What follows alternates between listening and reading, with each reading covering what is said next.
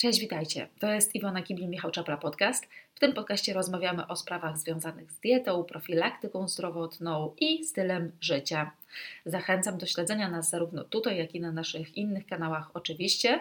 E, no i do zapisania się do mojego newslettera też, który znajdziecie na stronie wegecentrum.pl. Dzisiaj w podcaście rozmawiam z Hanią Szpunar-Radkowską, która jest dietetyczką kliniczną, specjalizuje się m.in. też w endometriozie, a także SIBO. Hania jest również e, autorką książki Dieta w endometriozie. E, no i niedługo też pojawi się na stronie wydawnictwa książka na temat SIBO. E, jest to wydawnictwo PZWL. No i mam w związku z tym też dla Was niespodziankę. Ja zostałam ambasadorką wydawnictwa, no i w związku z tą współpracą reklamową mam dla Was też tam u nich w sklepie internetowym specjalny kod na zakupy. Ten kod obowiązuje na ceny katalogowe książek papierowych i jest to 23% aż zniżki na hasło WEGE23. Umieszczę ten kod pod podcastem w opisie podcastu. Także możecie dostać tam taniej zarówno książkę Hani, jak i e, moją książkę oczywiście. E, no, a teraz przejdźmy sobie do podcastu. Cześć Hania, miło mi Cię gościć ponownie w naszym podcaście. Dzisiaj porozmawiamy sobie na temat endometriozy.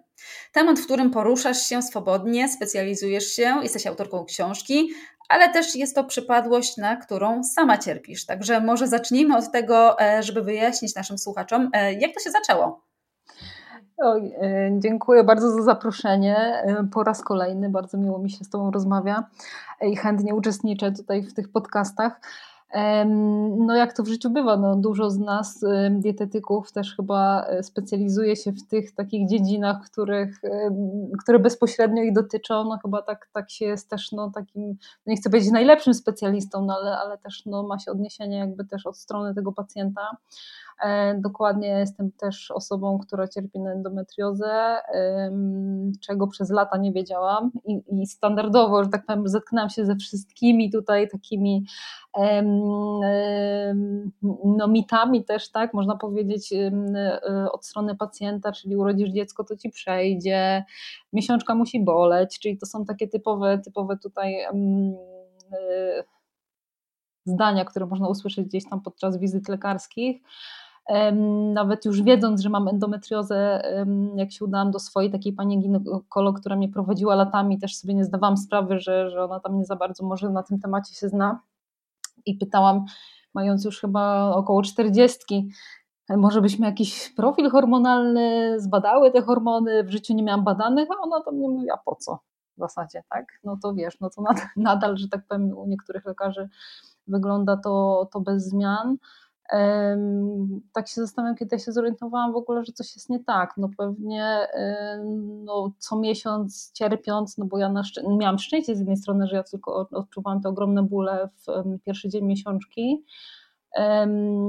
to no, pewnego razu już miałam tak dosyć, że, zaczęłam po prostu szukać gdzieś tam po stronach internetowych, no, gdzie ktoś się tym zajmuje, no i takim tutaj jakby szybkim, szybkim skrótem trafiłam do, na konsultację do lekarza, który był specjalistą, no i tak by tutaj nie było wątpliwości, no ale to to taka statystyka, gdzie, gdzie praktycznie my dochodzimy do tej diagnozy około 10 lat w Polsce, no to u mnie to chyba było, nie wiem, 20 lat, tak na dobrą sprawę. Mhm. Ja myślałam... Bo to było już jakiś czas temu. E, tak, to było parę lat temu.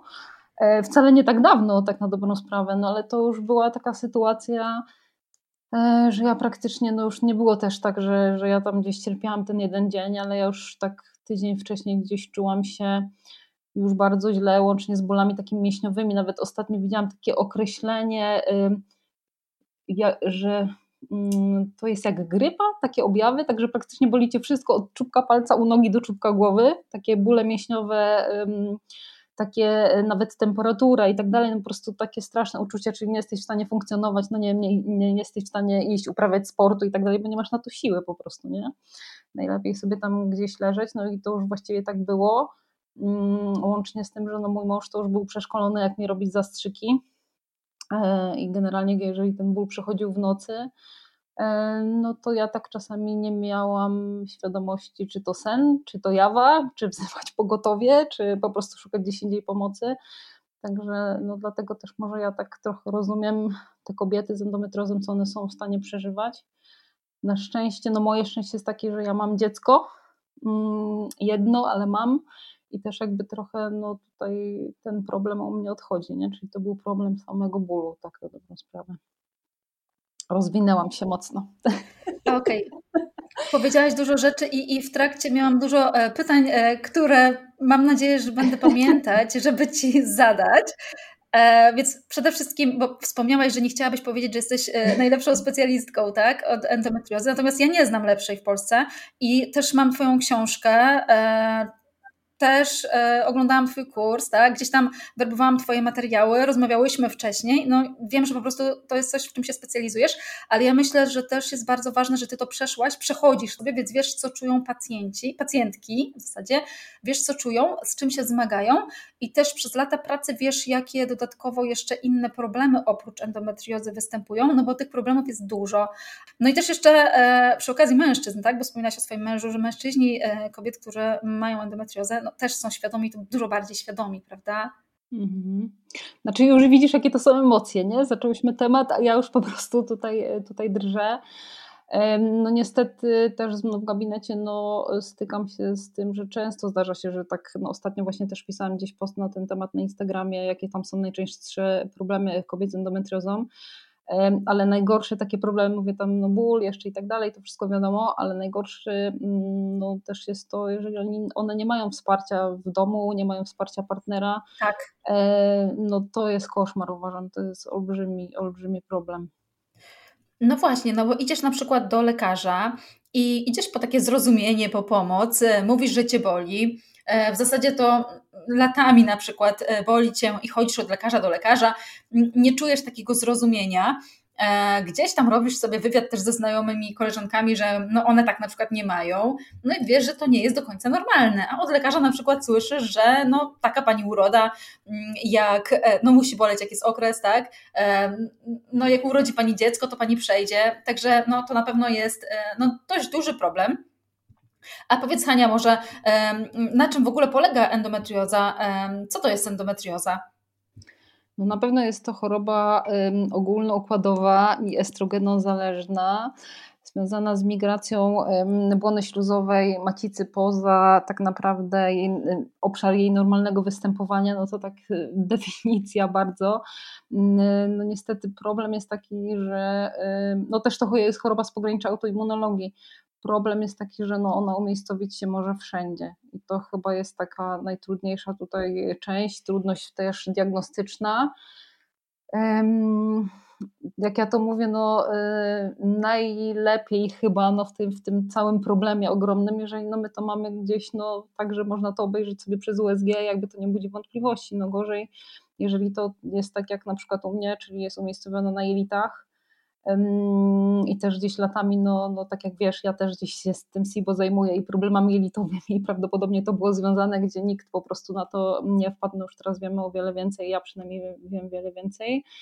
E, e, no, więc to, to jest taka trudność, nie? żeby tam po prostu no, no dojść i to zdiagnozować, żeby ktoś w ogóle się na tym znał, no to wiesz też, że jest trudny dostęp w ogóle do specjalistów no cały czas coś się zmienia. No już teraz też kilka dni temu, nie wiem, czy, czy widziałaś te informacje, też tutaj nasze fundacje, mm, pacjentki, no w końcu przebrnęliśmy tam do tego Sejmu i w końcu się zaczyna coś dziać, no i lekarze, no i taki mm, jakby interdyscyplinarny zespół tutaj się stworzył.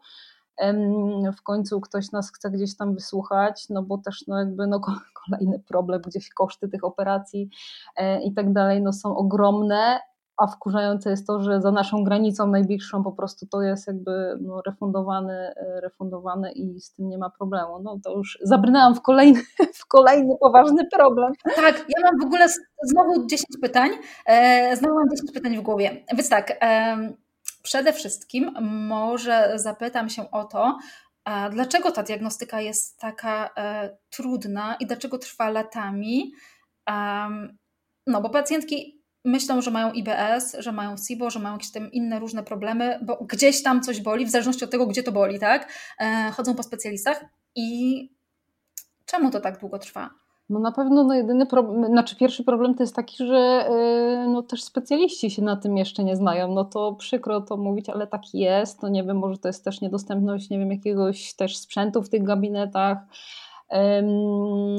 Z drugiej strony też wiem, i to jest w statystykach też ujęte, że chociażby branie leków antykoncepcyjnych, które maskują nam jakby te objawy, no też tą diagnostykę opóźnia. No, czyli ktoś bierze tabletki antykoncepcyjne przez 10 lat, e, tej miesiączki nie ma, no to też się tam gdzieś o tym nie dowie. Mm, czyli to są chyba takie dwie, dwie główne e, przyczyny. E, czyli jak są bóle, silne bóle, czy gdzieś tam przed miesiączką silniejsze bóle się pojawiają, e, no to trzeba dalej drążyć ten temat, tak? Szukać przyczyny, a nie mm, przyjmować od razu leki, no bo może to być endometrioza. To na pewno, ale tutaj, żeby też nie popaść w takie trochę uproszczenie, bo są kobiety z endometriozą, które w ogóle nie odczuwają bólu i to jest dopiero problem. Tak naprawdę no ja mam mnóstwo takich pacjentek, które się dowiadują gdzieś nagle przypadkiem i to jest chyba też taki straszny cios, no bo wiesz, jak cię boli, no to przypuszczasz, że coś się dzieje, jakoś może psychicznie też jesteś przygotowana, mm, ale tak naprawdę no czasami to nie boli i okazuje się, że masz czwarty stopień, nie? czyli po prostu jesteś natychmiast do, do zabiegu czy do operacji, Akurat no ja mam też taką znajomą, która e, no, wysportowana nauczycielka po prostu e, w szkole uczy, uczy dzieci pływać na basenie, no ruchliwa, po prostu energiczna i tak dalej. No dokładnie taka sytuacja była. No. I to jeszcze no niestety stało się tak, że ona praktycznie miała ten zabieg i on został wykonany nieumiejętnie. I dopiero potem, e, że tak powiem, dowiedziała się, co to jest za choroba, bo jak tam jej to wszystko, znaczy wszystko, częściowo jej to y, usunięto, to ona dopiero wtedy się zderzyła z bólem. Także no, każdy ma taką naprawdę indywidualną chyba swoją historię. No i to tutaj takie jest mylące, że naprawdę no, można mieć pierwszy stopień i to boli strasznie i tak było u mnie, a można mieć y, czwarty stopień i w ogóle tego bólu nie odczuwać, nie? Czyli to jest na pewno ból jest na pewno takim elementem, gdzie kobieta zaczyna szukać, a drugą przyczyną, taką najczęstszą chyba jest niepłodność. A powiedz mi, bo wspominałaś o operacji, tak? A jakie mogą być skutki nieleczenia endometriozy? To znaczy, gdyby było już to czwarte stadium i na przykład operacji by nie było przy tym? O wiesz co, nigdy się nad tym zastanawiałam, to jest dobre pytanie. Co może być konsekwencją? Znaczy, no na pewno to jest stan zapalny, no to jakby już siłą rzeczy, no, no po prostu tam w tym organizmie się dzieje, no to się zaraz zaczynają nawarstwiać jakby inne problemy. No nie wierzę też, że ktoś nie miał tam całkowicie, nie wiem, objawów, czy jakichś obfitych miesiączek, czy jakiejś niedokrwistości, no tam, no gdzieś tam pewnie jakieś naprawdę gdzieś, no, tak. gdzieś tam się może nałożyć, a tak jak tak jak wiesz sama i też ja wiem, no czasami pacjenci przychodzą, nawet mówię, nie endometrioza, ale jelitowi i oni opowiadają, no po prostu nie wiem, mam 12 lat biegunki i oni nawet nie widzą, że to jest, z tym coś jest nie tak, że tak po prostu organizm nie funkcjonuje. My też mamy mhm. porównanie jakby z... Gdzieś tam te objawy się zaczynają. Tak, z innymi pacjentami, więc no po prostu no czasami to e, robi się wielkie oczy, że, że ktoś po prostu tak się nauczył z tym żyć i myślę, że to też czasami tak jest po prostu. Mhm. No myślę, że mnóstwo. To jest, że to jest wierzchołek góry lodowej, no my to wiemy, że tam po prostu no, tych pacjentek niezdiagnozowanych jest e, no, po prostu ogrom. No, no, bardzo dużo też, no już kolejny wątek co jest przerażające też, mam nastoletnią córkę, no gdzieś wśród nastolatek mamy tej endometriozy, no to w ogóle, no to przecież te młode dziewczyny, to tam zanim trafią w ogóle do ginekologa, jeszcze daj Boże takiego, który gdzieś tam mm, e, no, w tej endometriozie sobie radzi, to no, czasami jest naprawdę trudne. A jaki jest procent na przykład genetycznie e, uwarunkowania endometriozy? Czyli na przykład, e, znaczy może nie wiem, jak nie masz procentów przy sobie, to też mhm. nie musisz ich jakoś tam, wiesz, e, z głowy przytaczać, tylko może, może inaczej się zapytam, czy na przykład są uwarunkowania genetyczne, czyli na przykład jak matka ma endometriozę, czy to, czy córka ma wyższe ryzyko wystąpienia? Więc co to na pewno jest tak, jak, tak samo jak w autoimmunologii się mówi, nie? że ten czynnik genetyczny no to jest część, nie, no nie chcę powiedzieć, że 30% tak naprawdę tych uwarunkowań, no ale jeszcze musi istnieć coś, co tak naprawdę ten mechanizm cały gdzieś tam odpali, ten, ten stan zapalny. Myślę, że to tutaj jest podobnie, dokładnie tak samo w tej, w tej endometriozie. No tutaj mamy tych teorii, no mamy różne te teorie mhm. powstawania, tak naprawdę no do dzisiaj nie mamy takiej stuprocentowej Tak jak z chorobami autoimmunologicznymi. No, no dokładnie, to, to, mhm. to, no, to jest choroba spogranicza autoimmunologii, ja bardzo tutaj wiele zbieżności widzę. I dokładnie tak samo to odbieram właśnie, jak, jak w autoimmunologiach. Hania, to może teraz kilka słów na temat e, laparoskopii. No bo wspominałaś wcześniej, że jest e, to zabieg refundowany za granicą naszego kraju, mm, a u nas jest refundowany. E, jakie to są koszta? Aha, to, to jest dobre też, bo kiedyś, kiedyś ta refundacja to było 3,5 tysiąca złotych no to już wiesz, że to jest malutko. A teraz właśnie ta, ta moja pacjentka, o której ja mówię ostatnia, z taką historią rozległą, to ona mówiła, że teraz już to chyba jest 2400 znaczy ja też akurat tego nie sprawdzałam, ale to słyszałam od niej, także, także tak mówię, więc mhm. a koszt prywatnie takiego, takiego zabiegu to tak naprawdę no wiadomo, że to zależy od tego, gdzie ona jest umiejscowiona, jaka jest rozległość tego zabiegu e, i czasami się, no idąc po prostu na, na, na zabieg, to się tego jeszcze nie wie, co tam się zastanie tak na dobrą sprawę, no to to są takie mhm. koszta, że no nie wiem, czy jeszcze za kilkanaście tysięcy można to zrobić, ale no y, jest to powiedzmy tam 20 tysięcy do 80, nie? Mhm. więc to jest po prostu, no a tutaj ta skala 2400 czy nawet 3,5, y, no to po prostu no, to, jest, to jest w ogóle nie do porównania. Tak, to jest nic, ale też e, cała ta diagnostyka, tak? Udanie się do lekarza prywatnie, e, wydanie pieniędzy na leki, na dojazdy, na noclegi i jeszcze dodatkowo operacje, to jest w ogóle spory koszt dla pacjentek, które cierpią od lat i też tak jakby po wielu latach dopiero dowiadują się e, o co chodzi, natomiast no, e, później jeszcze przybija je ten koszt operacji. I to czasami nie jednej, bo to też tak, ja się zdarzyłam mm. kiedyś, bo no, dla nas to może pewne rzeczy są oczywiste, ale Mm, też chyba w jakimś, nie wiem, czy to był jakiś webinar, chyba tak, chyba taki fundacyjny, to też mm, ja się śmieję, ja się też uczę od pacjentów, to też po prostu zderzyłam się z taką tutaj informacją, że pacjentki myślą, że jak jest to tak e, jak w przypadku innych operacji, że one to usuną i to jest koniec. One nie zdają sobie sprawy, że to może za rok wrócić. Mhm. E, I jest dokładnie tak. taka sama sytuacja i jest znowu dokładnie taki sam wydatek, więc e, no, troszkę byłam zdziwiona, że, że po prostu mm, gdzieś, gdzieś tak e, też lekarze może tego nie mówią, nie? że to jest problem nawracający i trzeba no, no nie tylko to usunąć, ale, ale rzeczywiście jeszcze podziałać tam w innym kierunku, no chociażby z dietetykiem, zmianą stylu życia i tak dalej, co oczywiście tej żad, żad, też żadnej gwarancji nie daje, nie? bo tak jak mówimy, no pewnie część genetyka, część inne rzeczy, no ale to też jest straszne, nie? No, znam osoby, które miały, no nie wiem, cztery e, takie zabiegi. Tak no. i ogólnie no, to monitorowanie, tak, I, I, w zasadzie tak jak wspominałaś, że ta jedna operacja może nie wystarczyć, no często nie wystarcza, tak, no bo te zmiany mhm. endometrialne wracają po latach, e, ale my możemy dietą i tak naprawdę czynnikami takimi e, stylu życia coś tam zdziałać, tak? I tutaj mamy też dużo rzeczy udokumentowanych, tak jak czytałam w Twojej książce zresztą, to może sobie do tego przejdziemy teraz. Czy chciałabyś coś jeszcze od, y, dodać y, do, do tego wstępu?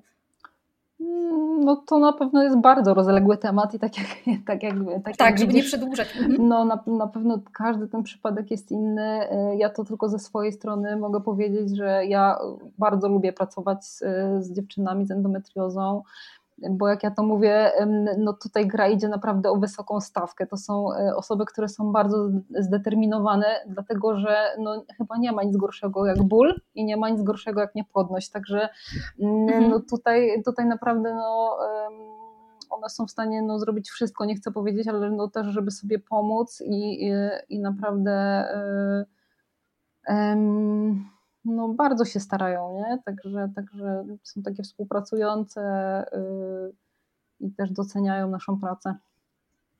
Ja jeszcze będę odsyłać słuchaczy naszego podcastu do Twojej książki, bo tam jest też wyjaśniony ten mechanizm, e, tam też jest w ogóle etiologia wyjaśniona i to wszystko, więc e, warto udać się do książki Hani. Gdzieś tam jeszcze umieszczę link do e, sklepu PZWL pod podcastem, a my sobie przejdźmy do diety i tak jak wspominałaś, że to są pacjentki, które trzymają się diety, zaleceń, no bo tutaj grało dużą stawkę, no bo tak naprawdę to boli, tak? I też e, no my nie chcemy, żeby e, te zmiany endometrialne wracały szybko, a my stylem życia i dietą możemy bardzo dużo zdziałać.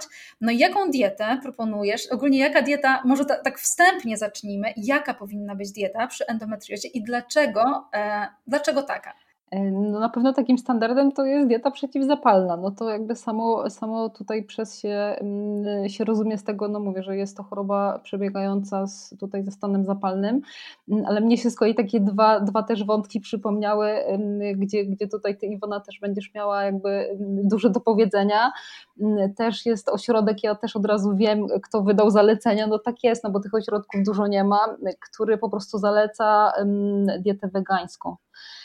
Jakby tutaj, ja nie wiem, że się z tym nie zgadzam, ale czasami też no wiadomo, że przychodzi do nas pacjentka, która ma problem albo dowiedziała się nagle tam o tej endometriozie i nagle jej nigdy nie była na diecie i nagle jej się rzuca taki model, który jest dla niej tak restrykcyjny, że ona nie umie psychicznie jakby za tym nadążyć, nie? I to, no ja jestem czasami no, przerażona, no bo no mówię, rzuca się jakby hasło, ale też jakby, no, no tam nie wiem, nie ma czasu, nie ma, nie ma może siły, żeby, żeby z tym pacjentem tam gdzieś głębiej w te tematy dietetyczne wchodzić. Ja oczywiście to robię, ja te, te kobiety tam jakby prowadzę też na tej diecie, y, staram się po prostu to wszystko poukładać, e, ale często też jest tak, że one po prostu psychicznie na przykład sygnalizują za dwa tygodnie, za miesiąc, że nie są w stanie tego robić. No to też jestem ciekawa Twojego na przykład spojrzenia tutaj, tutaj od tej strony.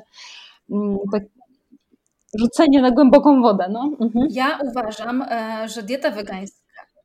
Mhm. Ja uważam, że dieta wegańska jest dobra na wszystko. Żartuję.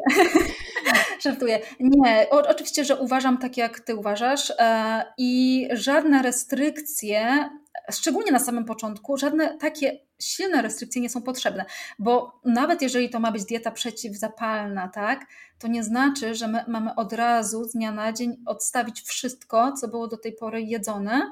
E, niektóre rzeczy limitujemy, tak jak rozmawiałyśmy przed e, podcastem, że e, czerwone mięso no, całkowicie eliminujemy ze względu na, na stany mhm. zapalne, tak? na to, że mają dużo nasyconych kwasów tłuszczowych ja bym nawet powiedziała, że to nie jest tak, że. Znaczy, oczywiście super by było całkowicie wyeliminować, ale jeżeli dla kogoś na przykład raz Dokładnie. na miesiąc czy raz na dwa miesiące jedzenie kotleta jest czymś, co bardzo urozmaici tak jakby dietę i tak jakby to jest coś, czego potrzebuje w życiu, to i, i na przykład będzie łatwiej tej osobie, tej kobiecie powiedzmy tak, e, trzymać się e, diety w ciągu tych dwóch miesięcy, to dlaczego my mamy to zabierać, tak?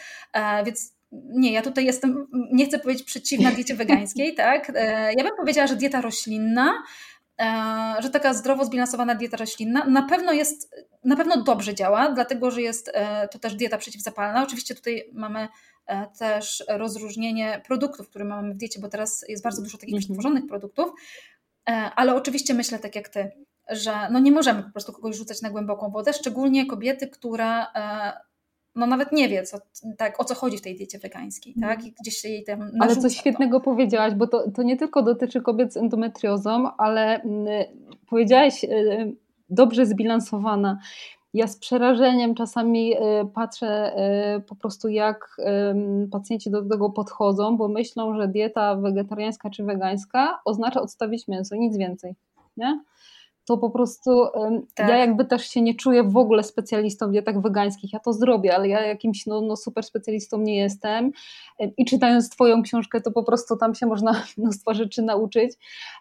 To jest tak skomplikowane, naprawdę, żeby wiedzieć, co czym zastąpić, co jak się wchłania.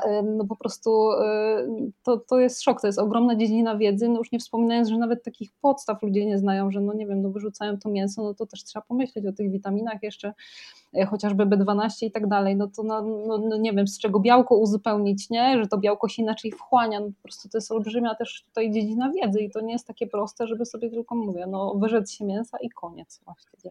E, no dobrze, a z jakimi przychodzą do Ciebie e, właśnie z jakimi takimi zaleceniami, dietami przychodzą do ciebie pacjentki, zanim je gdzieś tam naprowadzisz na, na tę dietę taką przeciwzapalną?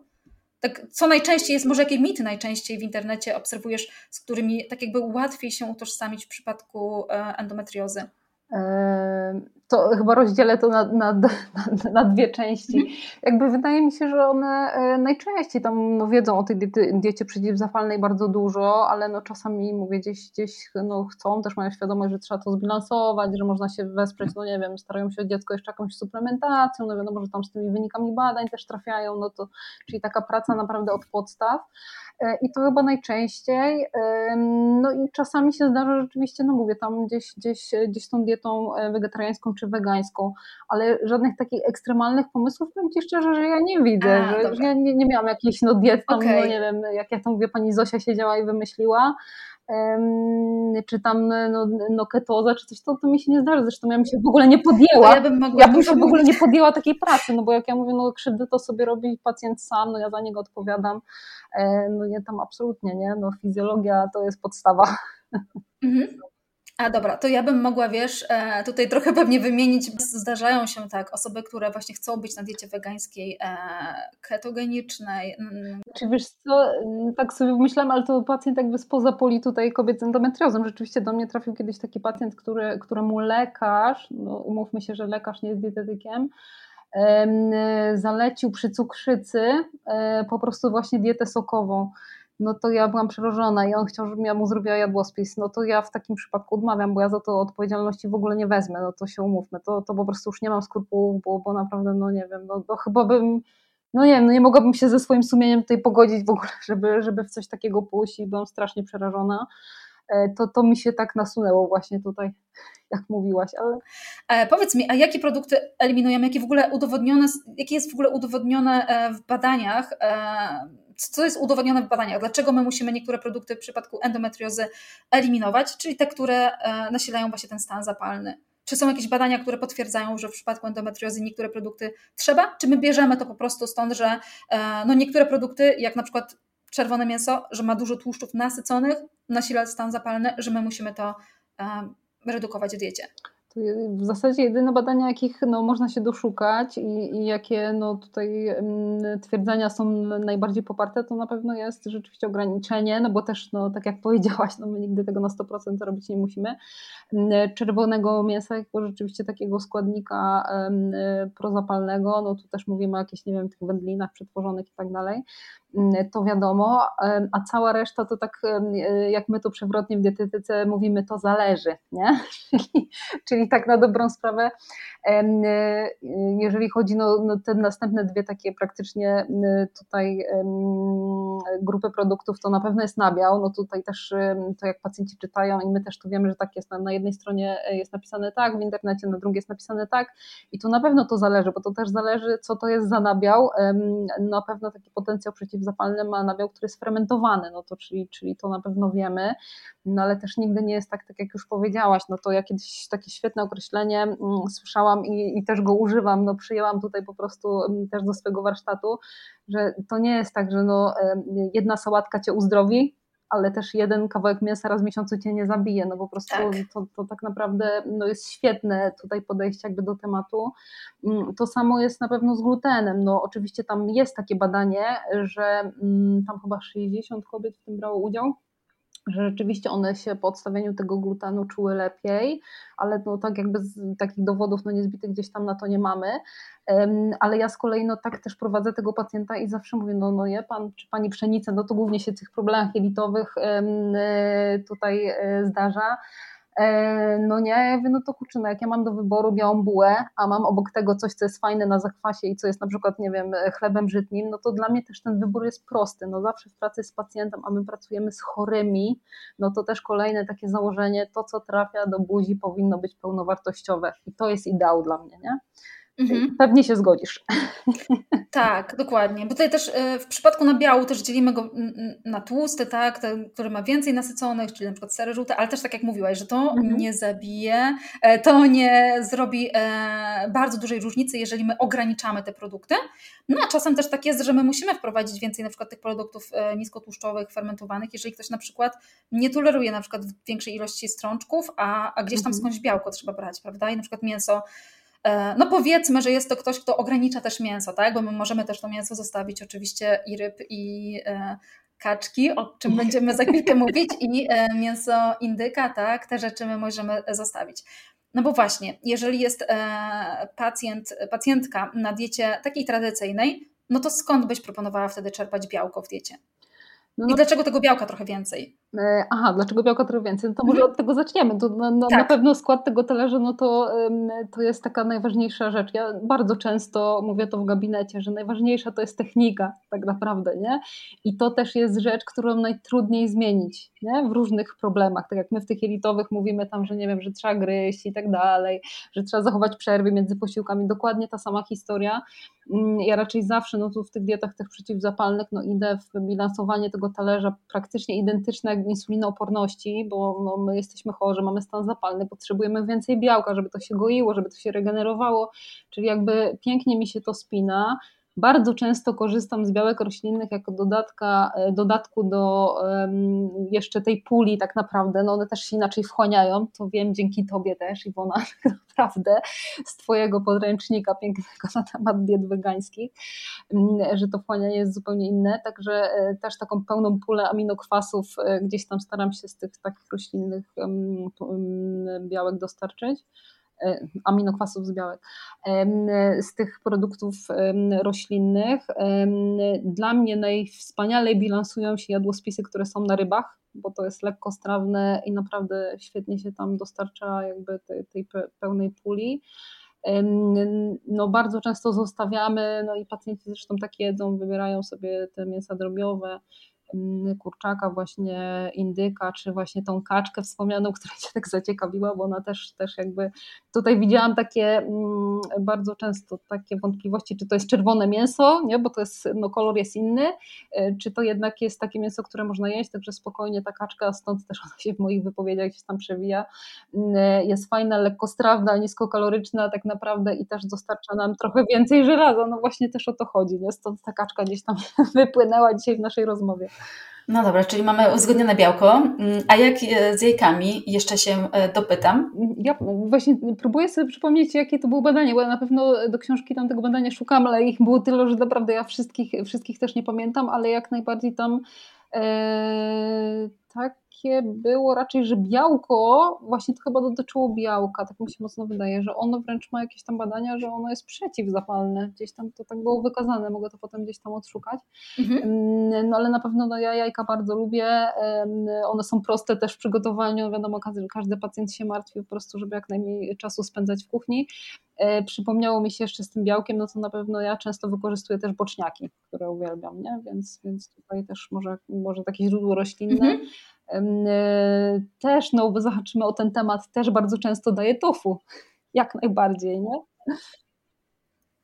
Tak, właśnie, tofu, tempeh, tak, bo to są takie produkty, które są też dobrze tolerowane, a jak na przykład są pacjentki z endometriozą, które e, no, mają bóle brzucha, tak, bóle jelit, no to e, nie możemy im dać w dużej mhm. ilości na przykład fasoli czy ciecierzycy, no tam w mniejszej ilości, tak, natomiast gdzieś tam te wzdęcia tak jakby no nasilają bóle też. też jeżeli się da, no to wiadomo, że my te strączki, strączki dajemy jak najbardziej.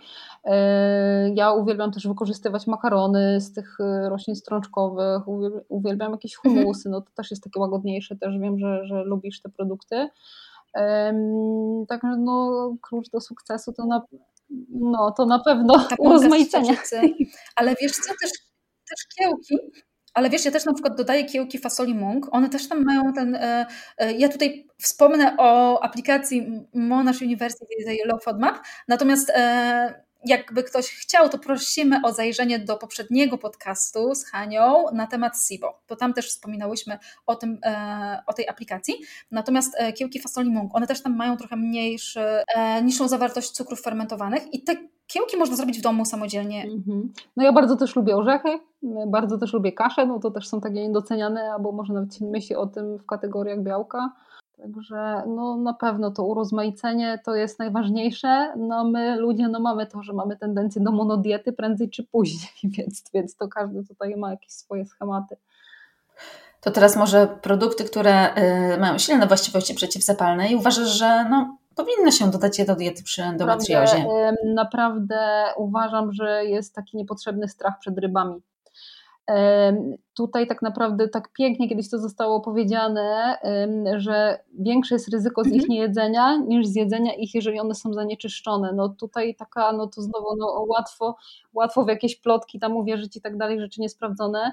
Ja też to zrobiłam w książce, ale każdy ma do tego dostęp, wystarczy wejść na stronę Instytutu Morskiego w Gdyni, tam są dokładnie opisane zanieczyszczenia w tych rybach, które tam gdzieś u nas można złowić, ale e, też chodzi o to, ile ich trzeba zjeść, żeby to w ogóle miało jakiekolwiek konsekwencje. To są kilogramy, także dlatego no, no nie ma co się po prostu bać, bo nikt nie jest w stanie tak naprawdę tego zjeść jednorazowo. Nie?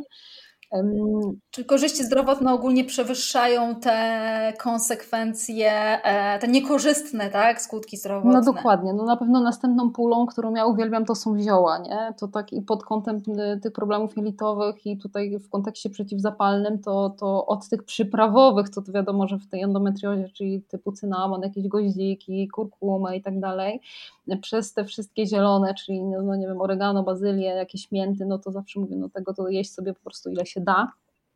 To też jest odnowa śluzówek, jeżeli chodzi praktycznie o jelita żołądek, więc ja je bardzo lubię. Tak, i jeszcze też no. dodatkowo poprawią przyswajanie żelaza z diety, tak? My będziemy to wrzucać do, do potraw z, z żelazem niechemowym, więc akurat super. Dobrze jest zawsze mieć coś takiego, czy w zamrażarce, czy, czy na oknie. Mm -hmm. No, także tutaj się śmieję, bo, bo tylko ja jestem jedyną osobą u nas w domu, która je kolendrę i ją toleruje, bo chyba się ludzie, akurat ja chyba się ludzie się chyba je, dzielą na zwolenników i przeciwników kolendry. E, ja akurat ją uwielbiam, także to jest tutaj może takie śmieszne.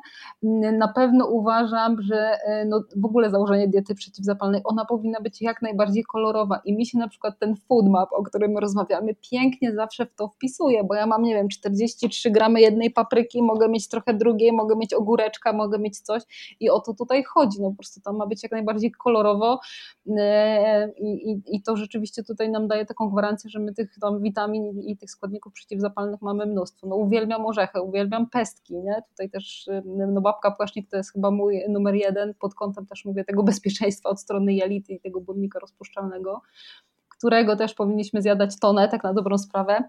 Ja pacjentowi, pacjentom zawsze tłumaczę, że no już mówię o tym, że 40 gramów rzeczywiście, to, to, to teraz no nie mówię, że górna granica, ale rzeczywiście tak koło tego powinniśmy oscylować, mm, a 100 gramów sałaty, czyli 5 garści, to jest dopiero 1,5 grama nie? Więc to tak... Da się to zjeść, wiesz, na przykład jarmuż czy szpinak da się to zjeść e, w jednym posiłku, tak? Bo wystarczy to wrzucić, zblanszować, dodać Też makaron tak strączkowy. Tak, ja tak jem na przykład, e, potrafię zjeść całą paczkę jarmużu na raz, ale to po prostu sobie mieszam z różnymi rzeczami. Widzisz, to tak zmniejsza mhm. objętość, mhm. że da się naprawdę tego dorzucić, bo na przykład pacjenci boją się takich rzeczy jak jarmuż, no bo co z tego zrobić? O Jezu, a chipsy jakie pyszne I mogą tak... być w mhm. dwie minuty. Ale też jarmuż w ogóle, ja zawsze, zawsze mówię, żeby wrzucać do zamrażarki, jak napoczynamy paczkę jarmużu, bo na drugi dzień ona już jest taka podwiędła, a jak wrzucimy do zamrażarki, to my zawsze możemy sobie pokruszyć później w ciągu gdzieś tam e, przygotowywania potraw, gdzieś tam w ciągu następnego tygodnia i, i dodajemy sobie więcej zieleniny, do rzeczy, które tak normalnie, no pewnie byśmy zjedli bez mhm, tego. A to nie znam tego sposobu, także dziękuję za, za polecenie. Przez lata praktykowany, także no tak. Jest super, bo wiesz, też jest e, tak z jarmużem, że wtedy nie jest taki żelasty i te łodygi szybko odpadają. Mhm. Więc ja na przykład kruszę sobie do różnych rzeczy i da się wtedy to tak po trochu dorzucać tego do rzeczy, nawet jak ktoś nie lubi, mhm. to wrzucamy to do różnych potraw i tego tak naprawdę tam nie czuć. No ja czasami wrzątkiem przelewam też, nie? I, w ten sposób też on zupełnie tam ma inną e, teksturę, że tak powiem, ale masz rację, bo ja najczęściej go miksuję, więc na drugi dzień to, to on już rzeczywiście taki jest kiepski do, do zmiksowania. Tak, jak kupimy sobie tą paczkę, e, tam 250 gramów, tam chyba zazwyczaj jest w paczce, to, e, no to tak jak otwieramy to, to na drugi dzień, na trzeci dzień już tak średnio wygląda. Zależy też, czy wcześniej był myty, mm -hmm. tak? Czy, czy nie, ale i tak pewnie lepiej jest to nawet umyć, e, nawet jak był myty. Tak samo w przypadku sałat.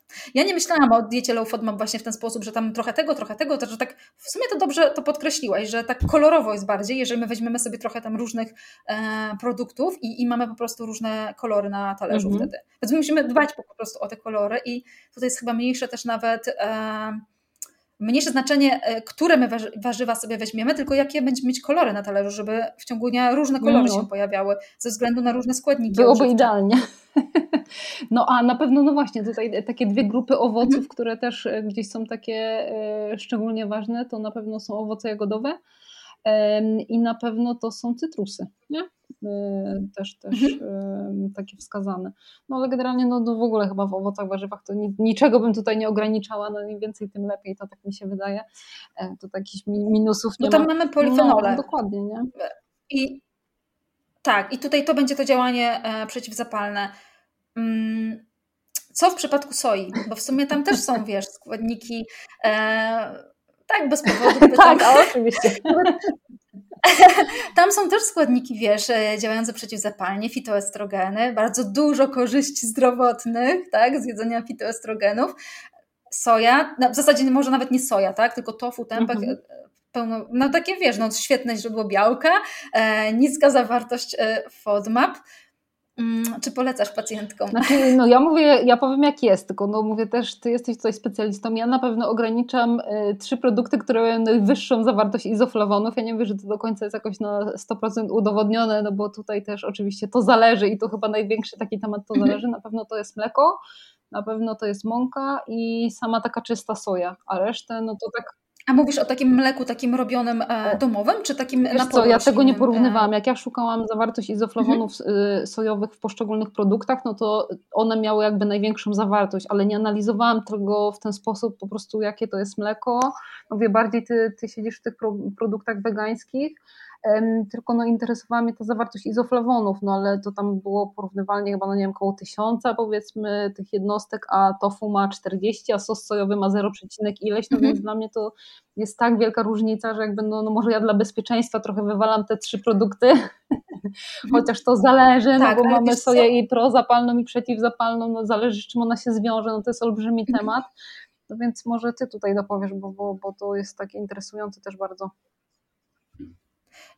Ja myślę, że wiesz, o których tam, znaczy, że wiem, o których tam tabelkach mówisz, tam i danych mhm. z, z baz danych. Ja tak staram się na bieżąco gdzieś tam być, chociaż tak myśl, myślę, że staram się być na bieżąco, ale być może raz na jakieś kilka miesięcy zaglądam mhm. znowu, bo wiesz, jak chcesz być na bieżąco z różnymi tematami, mm, to jednak ostatecznie nie jesteś jakoś super na bieżąco.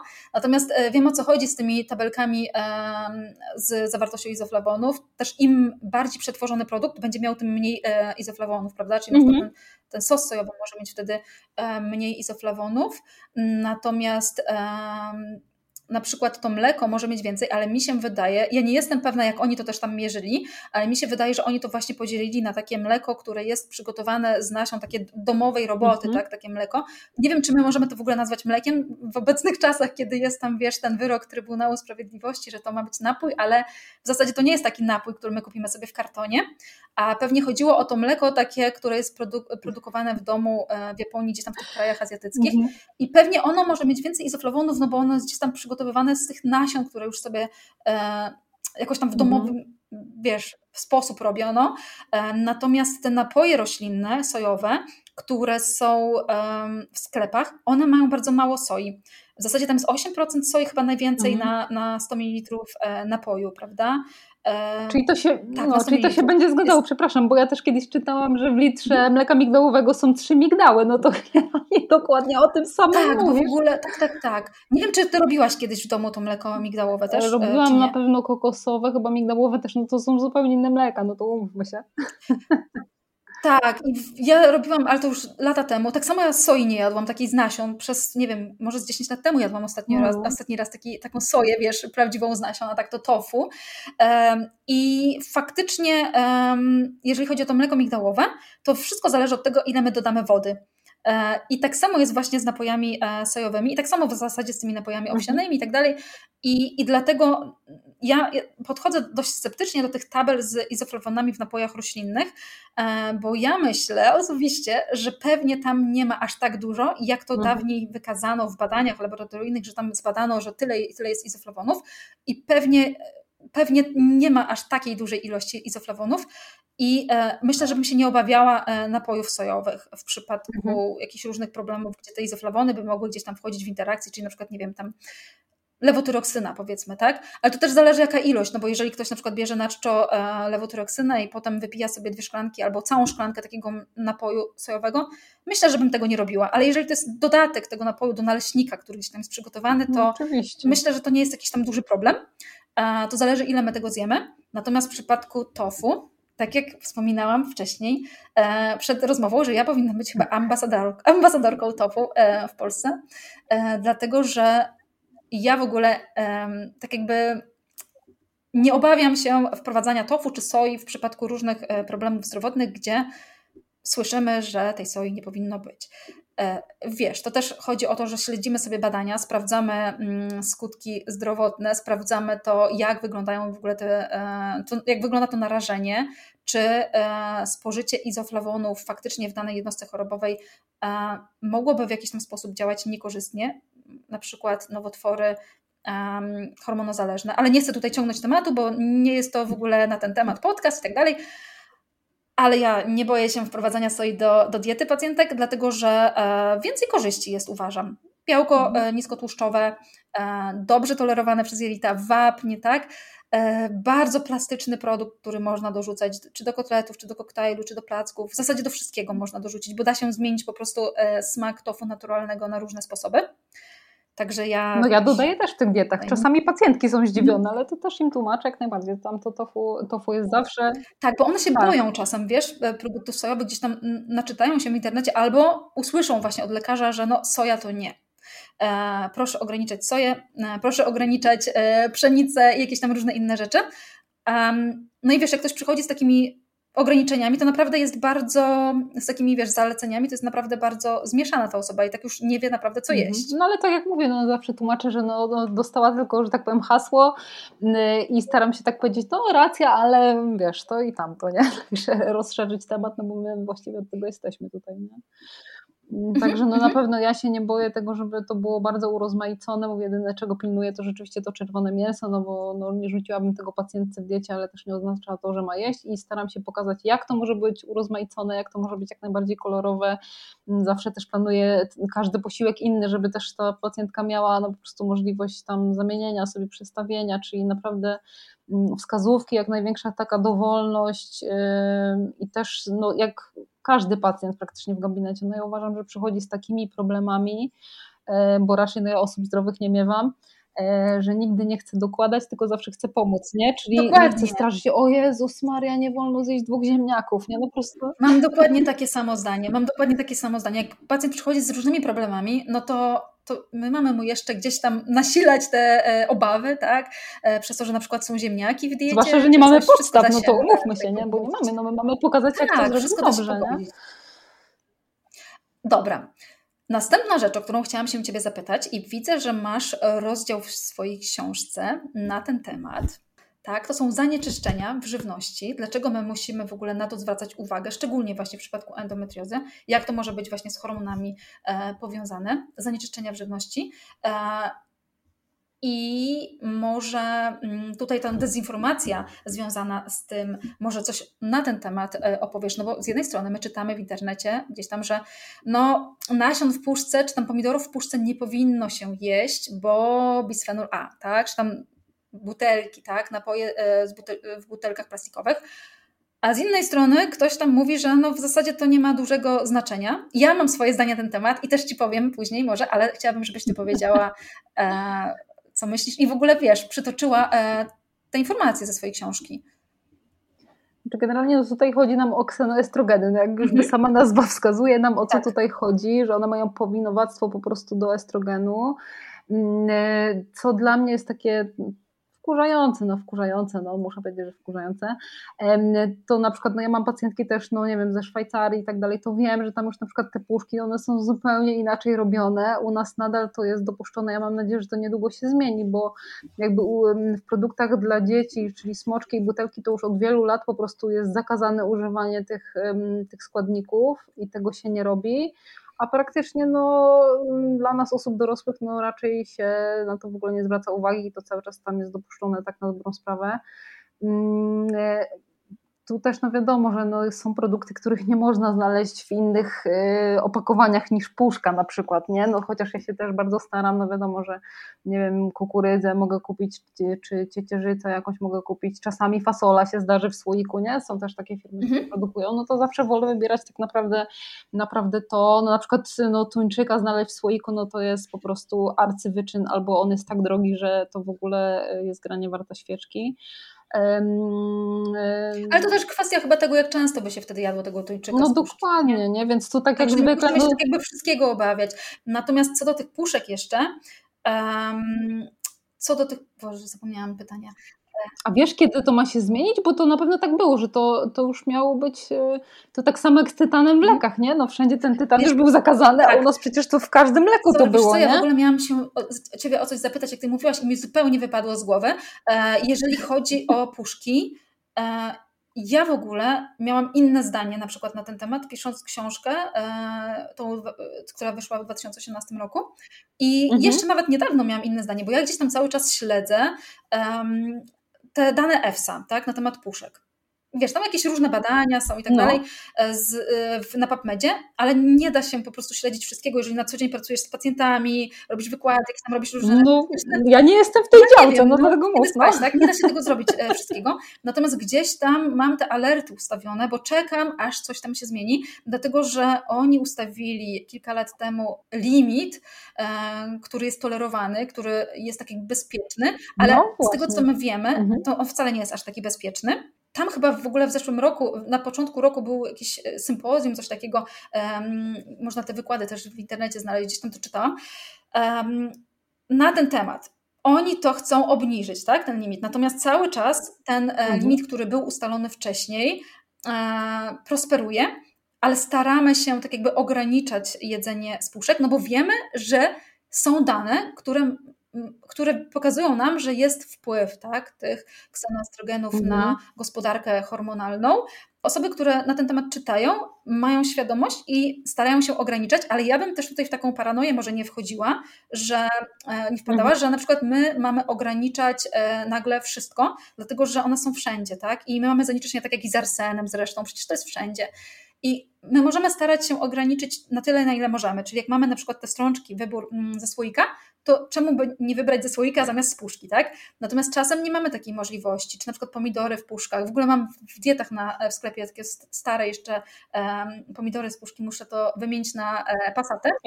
Ja w pasatę Często idę, no wymieniałam na świeże pomidory, ale przypomniało mi się też, e, że muszę to wymienić na pomidory takie, wiesz, pasata czy coś, żeby po prostu gdzieś tam na bieżąco z tym być.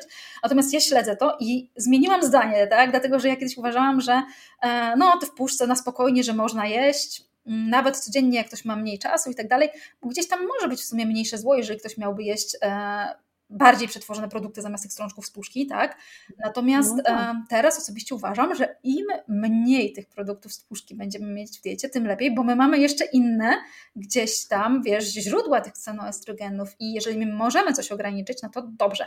E, pytałaś się o to, czy coś tam zmienili. Ja czekałam, bo pod koniec roku 2002 mieli chyba zmienić i, i nie zmienili. Nic jeszcze nie wiem na ten temat. No właśnie tak mi się wydawało, dlatego Cię zapytałam. Ale wiem, że zmienią. Może dlatego ja w tej książce nowej e, też dałam informację, że to będzie pewnie zmienione i że dobrze śledzić ten temat, e, bo nie chciałabym tak jakby bezpiecznie całkowicie podejść do żywności w puszkach. Fajnie by było to zmieniać. Mhm. No ale to wiesz, no samo to, że dzieciom nie wolno, a dorosłym wolno, no to kurczę, no to oni doskonale o tym wiedzą, nie? że coś jest nie tak wiesz, żywność dla dzieci musi być dużo bardziej przebadana, natomiast samo to, że my wiemy, że jest jakaś świadomość, znaczy, że jest świadomość, że coś jest e, mhm. być może szkodliwe i my możemy tego nie wybierać, to wiesz, to, to już nam coś daje do zrozumienia, tak, że my możemy po no prostu no tak. tutaj te wybory e, trochę zmienić. Natomiast tak jak dokonać lepszego tak, wyboru. Wiesz, to też zależy, na ile my możemy, bo jeżeli na przykład jest pacjent, który no, nie może na przykład ugotować strączków, czy na przykład wybrać tych ze słoika, bo nie wiem, z różnych powodów, to raz na jakiś czas jedzenie z puszki, no, nawet w przypadku dziecka, ja myślę, że raz na mhm. jakiś czas jedzenie z puszki no, nie robi różnicy, to zależy jak często to jest, czy jest to na co dzień, mhm. tak? No Tutaj też może wiesz, y, y, ten temat przy endometriozie też się nawinął z tego względu, że my tam mamy cały czas w tle tak. wątrobę, nie? Którą, o którą my dbamy i tam te wszystkie przemiany i tak dalej. No i, pewnie no i zaburzenia hormonalne. To jest mhm. myśl, nie? Dokładnie, nie? Żeby też tego organizmu nie obciążać, no tak samo jak ja, no nie wiem, gdzieś y, tak bezkrytycznie nie podchodzę do kwasów omega-3, staram się naprawdę to sprawdzać, tam no mam dwie takie firmy, do których pisałam i też dostałam partię jakby mm, przebadaną, tam te wyniki badań są dostępne i tak dalej, więc no wtedy dopiero gdzieś mam zaufanie, no bo staram się no pacjentowi nie dokładać, to nigdy z każdej strony, ja jestem od tego, żeby to sprawdzić, żeby podsunąć jakiś tam dobry produkt, a to jest tak naprawdę no podstawowy akurat element suplementacji nie? No to, to, to też jest dla mnie ważne. A jakie jeszcze inne zanieczyszczenia e, ograniczałabyś albo uważałabyś na to? Bo może są na przykład nieprzebadane do końca, ale e, gdzieś tam trzeba mieć to na oku w przypadku endometriozy. Zanieczyszczenia z żywności.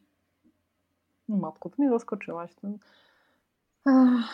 No nie wiem, no zawsze staram się iść, ja zawsze mówię pacjentom chorym, że no to trzeba się traktować po królewsku i zawsze wybieramy produkty wysokiej jakości. No, co mi tutaj przychodzi jeszcze do głowy, no taki topowy też temat to jest na pewno kawa, nie? No tu, tutaj też tak, to, to są te dylematy, tam pić, nie pić tą kawę i tak dalej.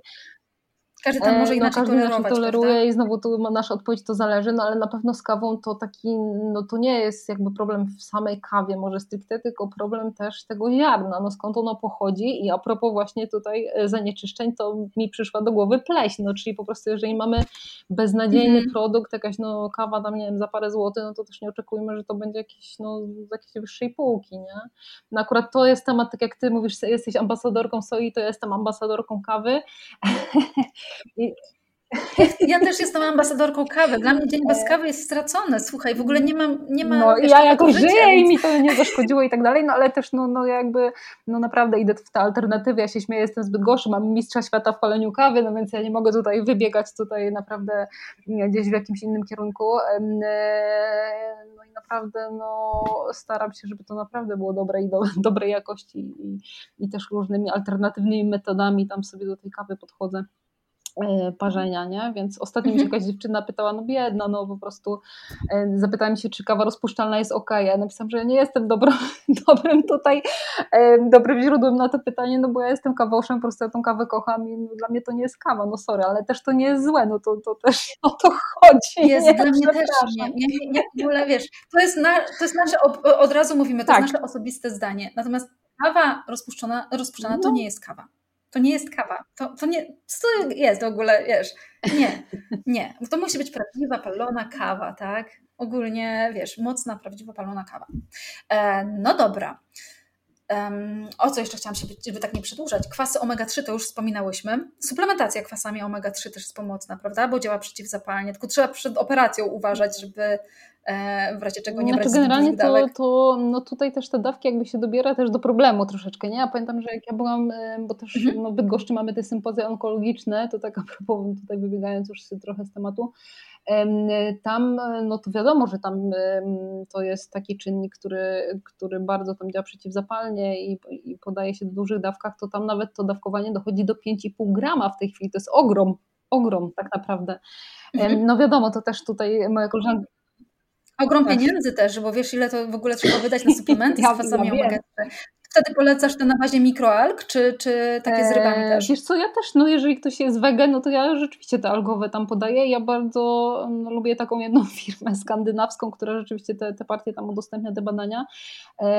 No ale na, raczej standardowo no to daje z ryb, nie? To, to um, także, także nie daje na co dzień takich tych algowych mhm. właśnie coś chciałam jeszcze powiedzieć. A, no, a propos endometriozy, no to na pewno, jak ja to mówię, to w ogóle nawet lekarze rodzinni mówią, oni mają wytyczne takie, bo ja pracuję z lekarzem rodzinnym, że 2 gramy to jest dawka profilaktyczna przeciwudarowa kardioprotekcyjna. No może tutaj nasz, nasz kolega tutaj może ma inne podejście.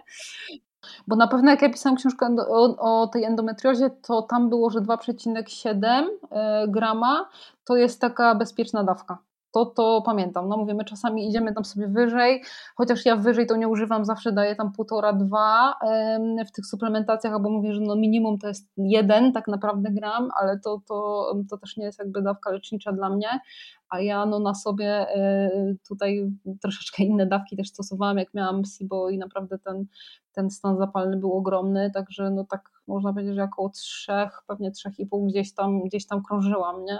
Ale teraz już tak nie jest, to tylko był taki jakiś krótki, krótki okres i uważałam to za bezpieczne też jakby pod kątem endometriozy też rzeczywiście i to, co ty powiedziałaś przed operacjami nie, ale pod kątem endometriozy no my często mamy tutaj te skrzepy, więc to też fajnie tak tą krew rozrzeza troszkę, nie? No ale z drugiej strony jak kobieta idzie gdzieś na ten zabieg, to z tego, co właśnie mi mówiła Maja w tym, w tym podcaście Maja Czerwińska, bo ona w szpitalu pracuje, to tam na tydzień co najmniej ona zaleca te kwasy odstawić, nie? Ale to też no, pod kątem tego no, gojenia się, regeneracji, później po operacji, no to też jest to taki ważny czynnik, żeby rzeczywiście ta rekonwalescencja szybciej przebiegała, sprawniej i żeby obniżyć ryzyko no, nawrotów jakichkolwiek, nie?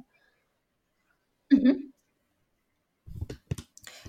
Hania, jakbyś miała podsumować te rzeczy związane z dietą, co by było najważniejsze e, w zaleceniach dietetycznych Ojej. dla pacjentki z endometriozą? Na pewno się nie bać i dać sobie oddech, e, nie popadać w panikę, nie słuchać jakichś skrajnych po prostu zaleceń, wszystko z umiarem, wszystko urozmaicone i to jest klucz, tak na dobrą sprawę. No tak jak mówiłam, ja unikam czerwonego mięsa w tych dietach, a cała reszta z rozsądkiem, na pewno kolorowo, na pewno dużo warzyw, dużo owoców, orzechów, pestek, ziół i tak dalej. No i co? No i na pewno u podnóża każdej piramidy przeciwzapalnej też stoi ruch. To musimy jako dietetycy gdzieś tam powiedzieć w miarę możliwości. Też nie zapominamy o tym, o nawodnieniu. No i nie boimy się generalnie. No po prostu jakoś to, to ma być taka no, trwała na pewno zmiana na, na lepsze, e, a nie jednorazowy zryw, a jak mamy ekstremalne pomysły, to to często się kończy po prostu bardzo szybko. Nawet ta bardzo powolna zmiana, ale taka bardziej trwała, da nam większe korzyści zdrowotne -hmm. niż taki jednorazowy zryw, że nagle rzucam e, wszystkie e, produkty prozapalne, e, przechodzę na dietę warzywno-owocową, na dietę bardzo antyzapalną, tak? Więc taki jednorazowy zryw no, zależy, tak? Bo czasem ktoś po takiej diecie faktycznie może przejść sobie na taką racjonalną dietę, ale często jest tak, że ta dieta nas nie uczy po prostu wtedy zmiany nawyków, że łatwiej tak w praktyce jest po prostu zrobić to stopniowo. Mhm. To tak, a właśnie, mi się na początku też przypomniało, to, to mm, takim najfajniejszym momentem, bo tam mówiliśmy też o tej laparoskopii, może to się uda gdzieś tam wpleść, to tak naprawdę no, pacjentki tak z różnym podejściem do tej diety przychodzą i w różnym momencie też swojego życia. Ja uważam, że no, najfajniejsza praca, no nie mam nadzieję, że to głupio nie zabrzmi, jest w momencie, kiedy rzeczywiście no, pacjentka była już tak w takim stanie, że się do tej operacji kwalifikuje, jak ona wszystko ma usunięte i wtedy to jest ten moment, że ona przychodzi, rzeczywiście to zmienia i tak dalej. No to jest najfajniejsza praca tak naprawdę, nie? Bo tak no, czasami może być zawiedziona, no bo w momencie, kiedy no, ona ma te nacieki i tak dalej, no to, to no, dieta nie jest sposobem leczenia nigdy, nie? Więc mm. to też tak, taka myśl tak mi się nasunęła, nie? Mhm. Że, że może nie być zadowolona aż tak z tych efektów. No i myślę, że właśnie ta regeneracja gdzieś tam po tej operacji i, i ta zmiana to, to jest taki najfajniejszy moment chyba. A czy są jeszcze jakieś inne rzeczy, które pacjentki mogłyby e, oprócz diety zastosować, żeby sobie ulżyć na przykład e, z bólem? Może tak na szybko. Znaczy na pewno tak, no to ja mogę ze swojego doświadczenia też bardziej, co na pewno mm. dla mnie takim jeszcze istotnym elementem do tej suplementacji, no nie da się tutaj wyzbyć tak na dobrą sprawę, no jeżeli ona tam jest um, rzeczywiście logicznie ułożona, to ona też może sporo pomóc, um, no począwszy od tych kwasów omega-3, o których mówiłyśmy, ale no też ja bardzo lubię kurkuminę na przykład, bardzo też lubię melatoninę, dlatego że ona też ma mnóstwo badań. Właśnie, bo no. o melatoninie nie wspomniałyśmy, a wiem, że ty y, polecasz melatoninę e, ze względu właśnie na redukcję bólów, tak? Redukcję bólu, poprawę tego profilu hormonalnego. Melatonina mhm. to też hormon, gdzieś tam już wcześniej o tym mówiłam, ale też ona ma badanie, jeżeli chodzi o rozluźnianie połowów brzusznych. I ja na przykład, jeżeli chodzi o SIBO, jeżeli chodzi o takie napięcie tego brzucha w nocy, czy refluksy, bo ona też ma dużo badań na ten temat, to jak najbardziej też ją polecam. Nie mówię, że na stałe, tylko czasowo czasami.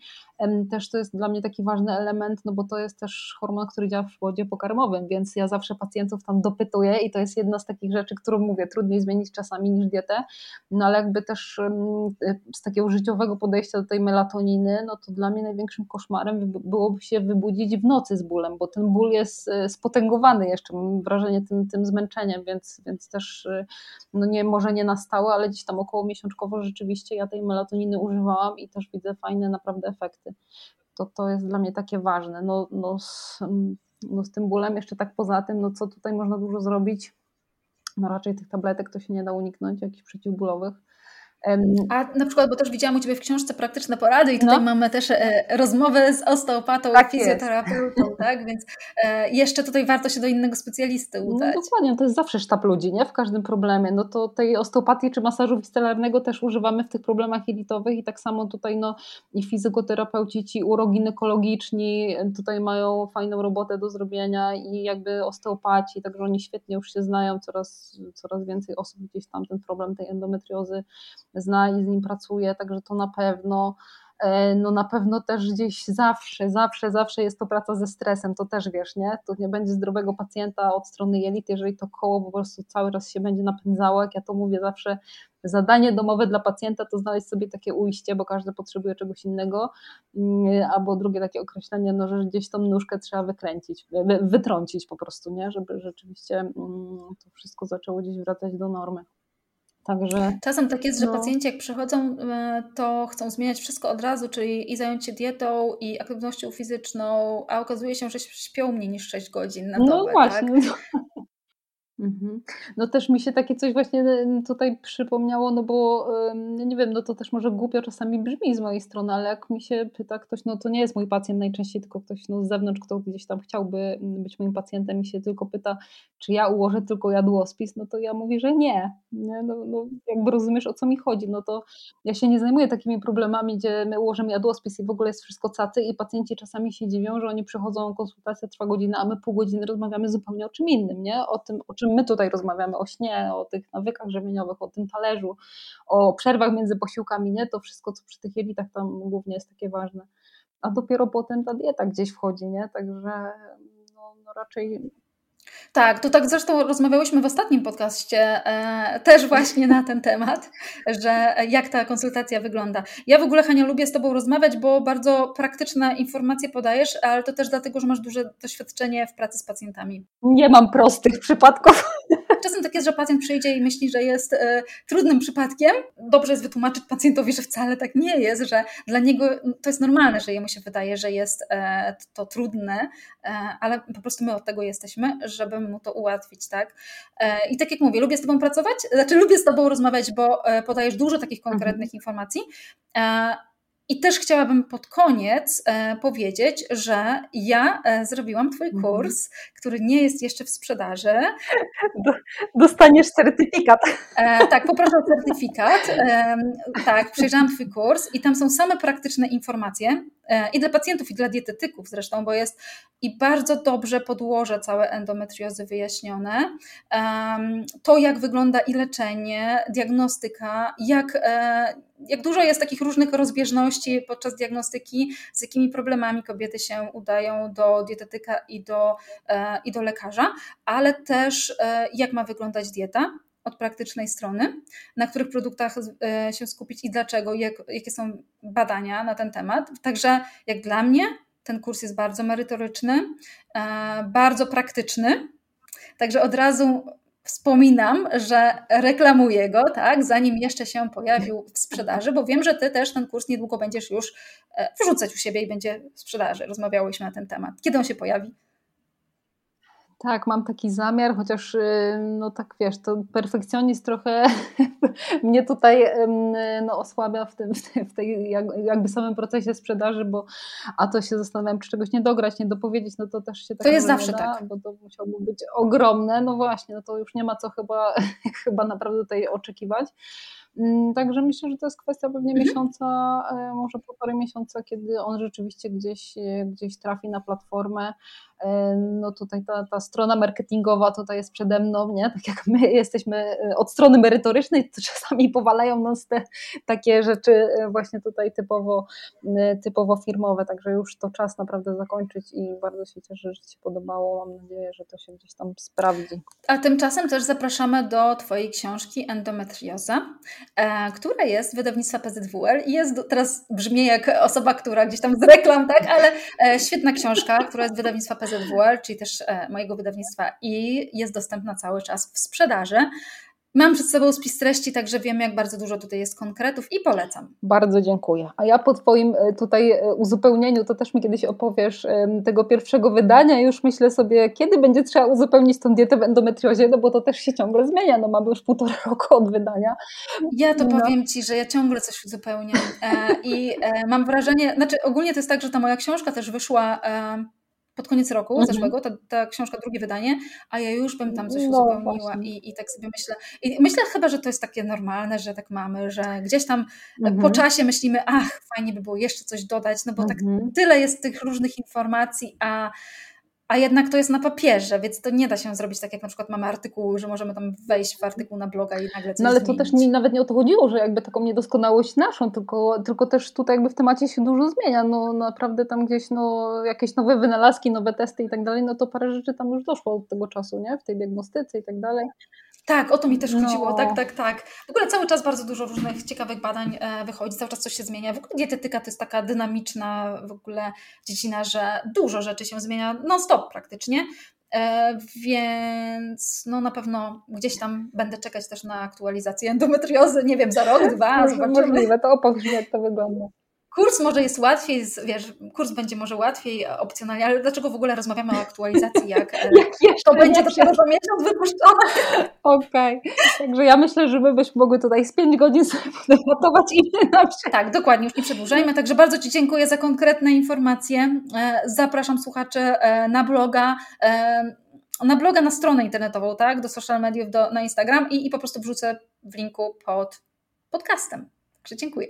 Dobrze. Bardzo dziękuję. Miło się rozmawiało. Dzięki.